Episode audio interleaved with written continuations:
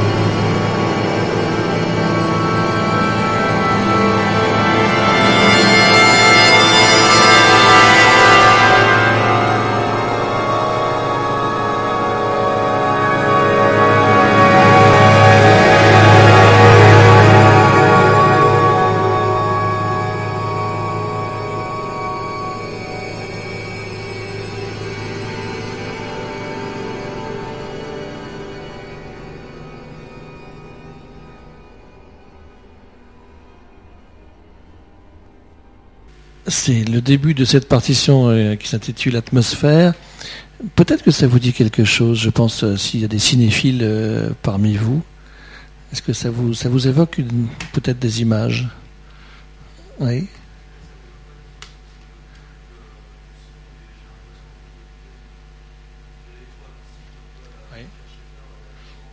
Alors il y a beaucoup de choses vrai là-dedans. On, verra pourquoi tout à l'heure. Effectivement, c'est quelqu'un qui s'était beaucoup intéressé euh, à, la naissance de, l'électroacoustique. En l'occurrence, non, c'était une référence cinématographique à Stanley Kubrick, qui a utilisé euh, la musique de Ligeti à plusieurs reprises, en particulier dans 2001, Odyssée de l'espace, sachant, me semble-t-il, que Kubrick n'a pas expressément demandé l'autorisation au compositeur, ce qui lui arrivait de temps à autre, et que Ligeti n'a pas été euh, forcément très content de voir sa musique utilisée parce que euh, ça suggérait de manière trop forte des images, et quand on est compositeur, euh, on préfère voir laisser la liberté de choix, évidemment, aux auditeurs de ses propres images. Si j'ai commencé par ça, euh, c'est peut-être pas facile à entendre dans, une grande pièce euh, comme celle-ci, parce qu'il y a beaucoup de, subtilité euh, en termes de volume, de densité, de texture.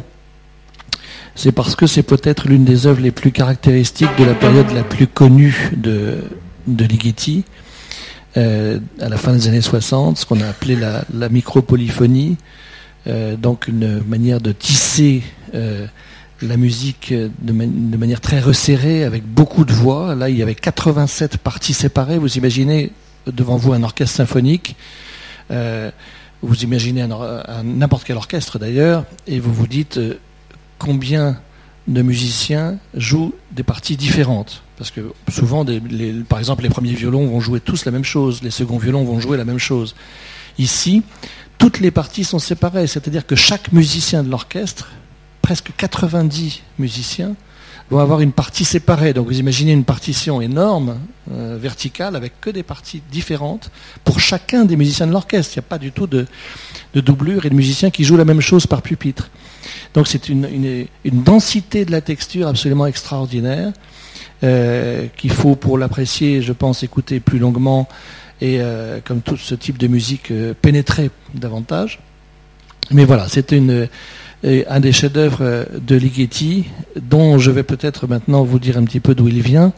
Euh, Ligeti est un des grands musiciens de la seconde moitié du XXe siècle. Ça fait partie de cette génération qui est née au milieu des années 20, qui a vu naître euh, des gens très connus comme euh, Pierre Boulez en France, comme Luciano Berio en Italie, comme Karl-Heinz Stockhausen en Allemagne, comme Mauricio Kagel en Argentine, comme Klaus Huber en Suisse.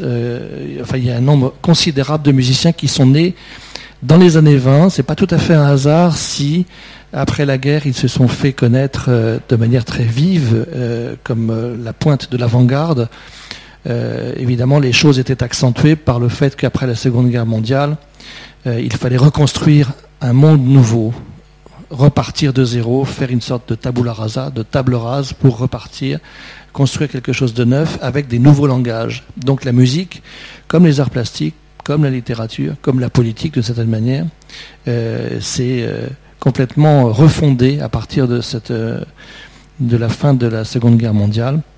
Et dans les années 50, on a vu tous ces compositeurs éclore. Alors lui, c'est un peu particulier parce qu'il est né euh, euh, dans un pays euh, qui est un peu indéfini. Ça fait partie de ces pays de l'Europe de l'Est qui ont connu une histoire mouvementée au XXe siècle. Il est né en Transylvanie en 1923. C'est une région qui à l'époque appartenait à la Roumanie, mais qui avait été hongroise jusqu'en 1920 évidemment, il a vécu l'occupation allemande sous la Seconde Guerre mondiale, puis l'occupation soviétique. Et Ligeti disait lui-même Je suis né en Transylvanie, je suis ressortissant roumain, je ne parlais pas roumain dans mon enfance, mes parents n'étaient pas transylvaniens, ma langue maternelle est le hongrois, mais je ne suis pas un véritable hongrois car je suis juif. Mais n'étant pas membre d'une communauté juive, juive, je suis un juif assimilé. Je ne suis pas cependant tout à fait assimilé non plus, car je ne suis pas baptisé. Enfin, finalement, étranger partout, euh, chez lui nulle part. Il n'empêche qu'il grandit en Hongrie. Il veut faire des études scientifiques, euh, ça lui est refusé parce qu'il est juif. En revanche, il arrive à s'inscrire au conservatoire. Et la grande figure tutélaire de la musique hongroise à l'époque, il est encore vivant, c'est Bela Bartok. Simplement, Bartok s'est exilé aux États-Unis. Il va mourir en 1945 aux États-Unis. Mais c'est vraiment la figure référentielle pour un jeune musicien qui s'inscrit au conservatoire euh, à l'époque euh, en Hongrie. Donc, les premières œuvres de Ligeti vont être euh, particulièrement marquées par la, figure de Bela Bartok. On va écouter une de ses premières œuvres, en tout cas un petit extrait. C'est une sonate pour violoncelle, violoncelle seul.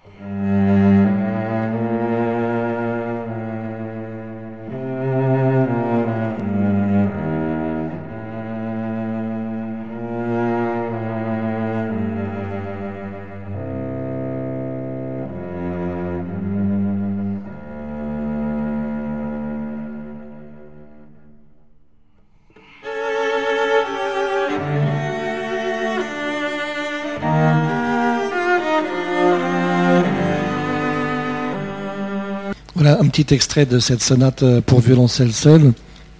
Évidemment, par rapport à ce qu'on a entendu en ouverture, c'est extrêmement différent. C'est beaucoup plus lyrique, beaucoup plus euh, classique d'une certaine manière, avec une mélodie que l'on peut retenir, que l'on peut chanter soi-même. Une mélodie, euh, un lyrisme assez sombre. cette sonate est en deux mouvements.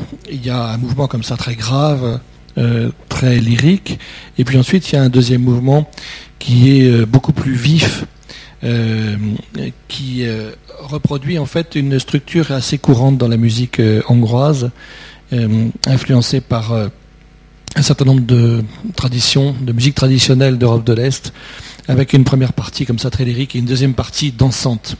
C'est quelque chose qu'on retrouve beaucoup dans ces musiques-là, et en particulier dans la musique de Bartok. On voit que Ligeti s'inscrit dans cette première œuvre pour violoncelle dans la continuité. Ligeti va continuer à travailler, à écrire euh, dans, sa, dans, son, pays euh, natal, euh, en Hongrie, à Budapest. Ça ne va pas être très simple parce que, au fur et à mesure où il commence à, à imaginer son propre langage, un langage moderne après la Seconde Guerre mondiale, les autorités vont commencer à lui chercher quelques, quelques ennuis, notamment si il n'écrit pas de manière entre guillemets folklorique, c'est-à-dire que dès qu'il va sortir un peu des clous, dès qu'il ne va plus s'inspirer de la musique traditionnelle euh, acceptée par le régime, euh, on, va lui, euh, on va lui chercher quelques, quelques désagréments. Il y a une autre source importante pour Ligeti à cette époque, c'est probablement la musique de Stravinsky, qui est une musique extrêmement vive, extrêmement rythmique. et dans une œuvre qui est à la fois pour piano et adaptée pour quintette avant, c'est Bagatelle.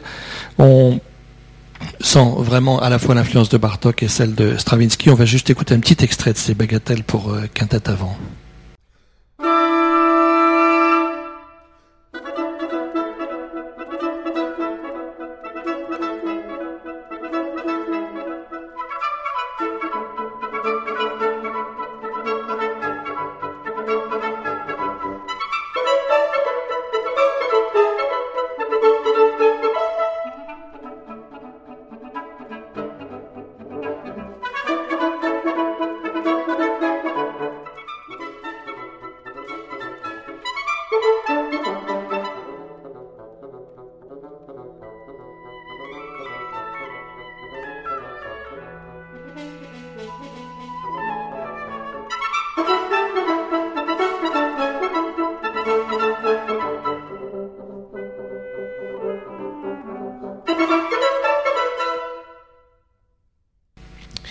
Une de ces bagatelles pour quintette avant euh, qui date euh, encore euh, de la période hongroise de Ligeti. ici, on est au début des années 1950. Ces bagatelles qui témoignent donc d'un goût pour l'expression rythmique euh, bagatelles qui vont encore passer le, cap de la censure, sauf la dernière, parce que la dernière comprend un intervalle, une seconde mineure, donc un demi-ton, euh, qui est considéré comme euh, cosmopolitisme ennemi du peuple. Citation de l'époque.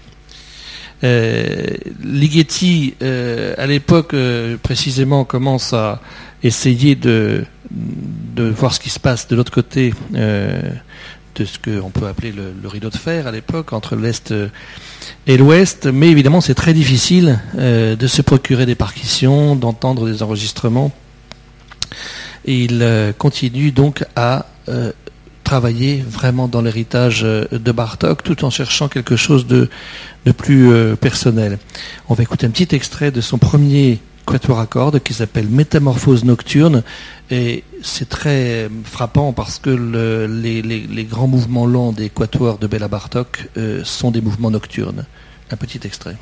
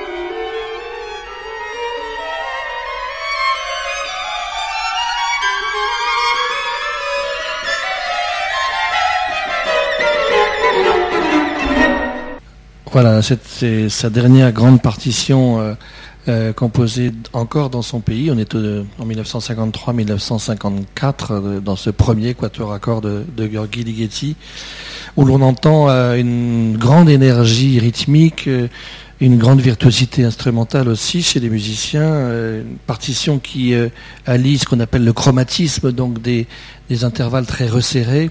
Euh, que l'on trouve beaucoup chez Bartok, et puis une écriture en contrepoint, en canon, c'est-à-dire euh, avec des voix qui se, qui se répondent de manière euh, décalée dans le temps. Donc on est vraiment dans cette inspiration hongroise de Bartok sur, sur Ligeti. Mais voilà, tout va changer parce que, comme tout jeune musicien, il a à peine 30 ans, bien sûr, il a envie de connaître d'autres formes de modernité. Il a entendu parler de ce qui se faisait à l'ouest, euh, en Italie, en France, en Allemagne en particulier. L'Allemagne, c'est un peu le pays euh, euh, qui, attire tous ces musiciens d'Europe de l'Est à l'époque.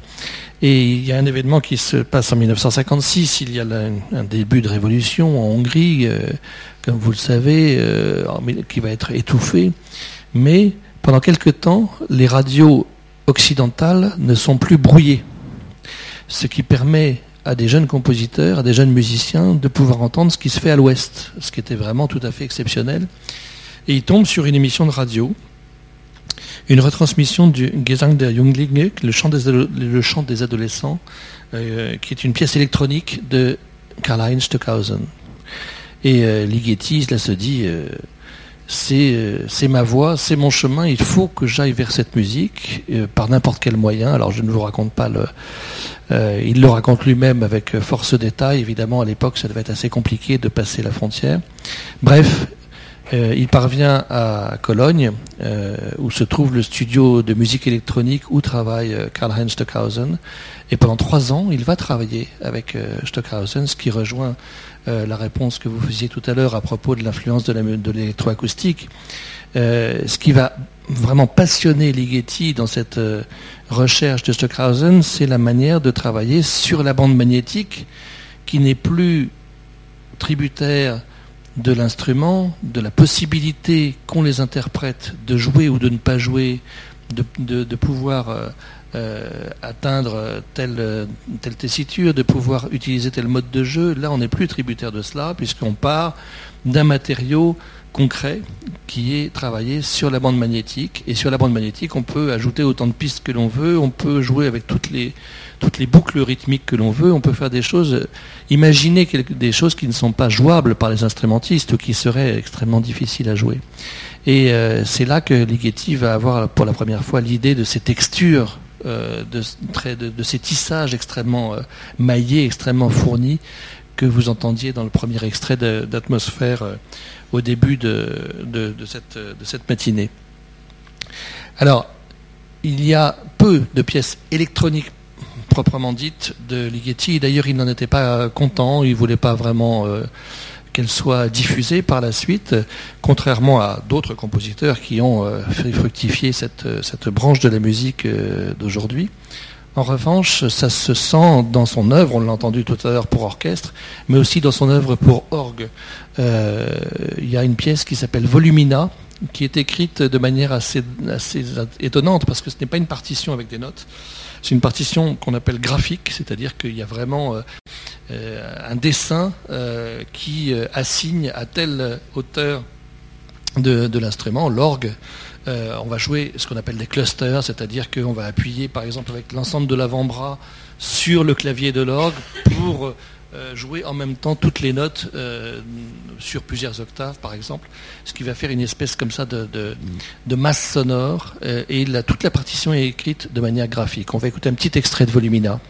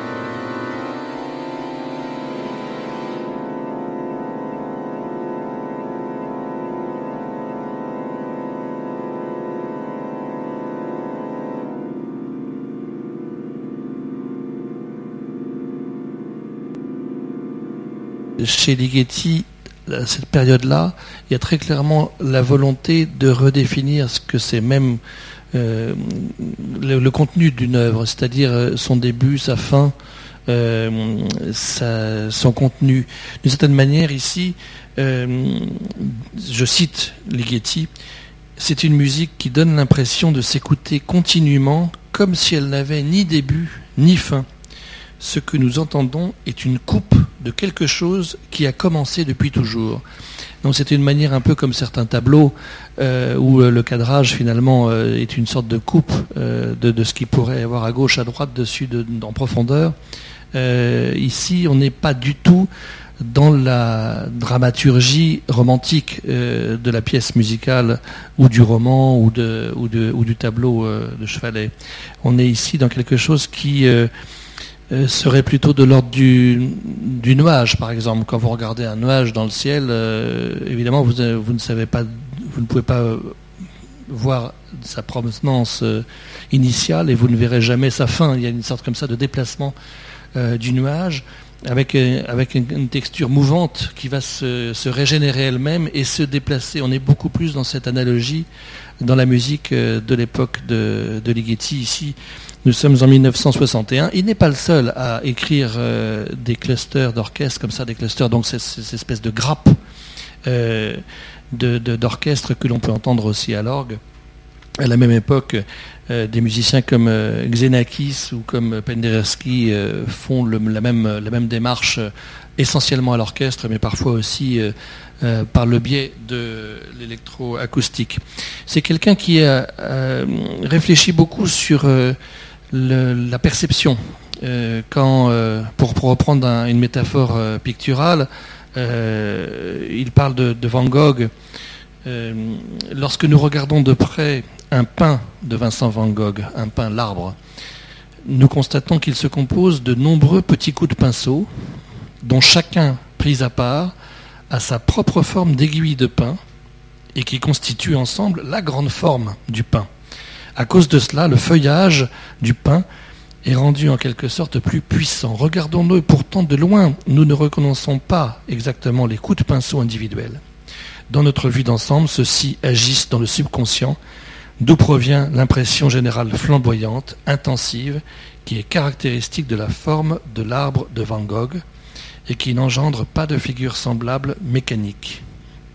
Donc il y a vraiment une réflexion sur la manière dont l'auditeur va percevoir la musique Est-ce qu'on va se, diriger vers l'écoute sensible du détail ou est-ce qu'on va euh, se diriger vers la perception globale? Évidemment, la perception globale est euh, beaucoup plus intéressante ici, même si on peut euh, choisir de diriger son écoute par, par moment sur des, sur des petits détails. Donc il est vraiment dans ce type de, de recherche à cette époque-là et c'est probablement ce qui est le plus connu de l'œuvre de Ligeti.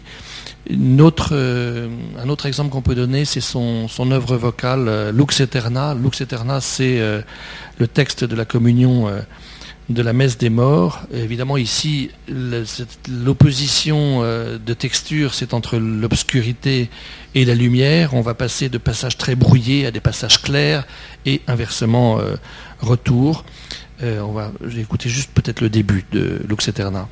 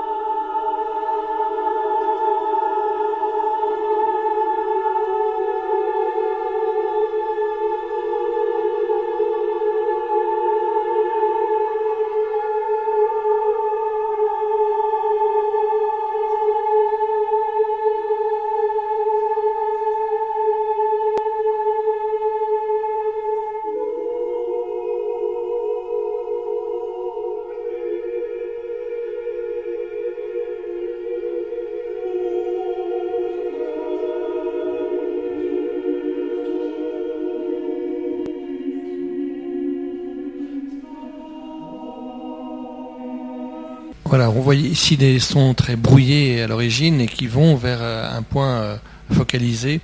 C'est l'écriture très précise de Ligeti. Ça peut paraître peut-être un peu, justement, j'emploie le terme brouillé, un petit peu euh, un petit peu jeté comme ça sur le papier. C'était pas du tout le cas. C'est une écriture extrêmement précise.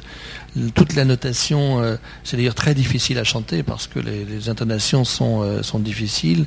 Et puis il y a cette espèce de texture dont il ne faut jamais laisser un, un, fil s'échapper. C'est très très difficile à faire au disque, mais encore plus en concert. J'ai vu encore récemment par un excellent ensemble euh, et c'était, euh, c'était, je dirais pas raté, mais il y avait, y avait des trous, si vous voulez, dans la texture. Du coup, ça fonctionnait pas, même si les musiciens étaient euh, de tout premier plan. C'est extrêmement difficile à faire, une espèce de comme ça d'hyper précision, vraiment très exigeante. Et l'écriture de Ligeti, à part dans cette pièce pour orgue dont je disais qu'elle avait une notation graphique, pour le reste, il adopte une notation traditionnelle euh, sur partition, sur portée, euh, extrêmement euh, à chaque fois soignée sur tous les paramètres.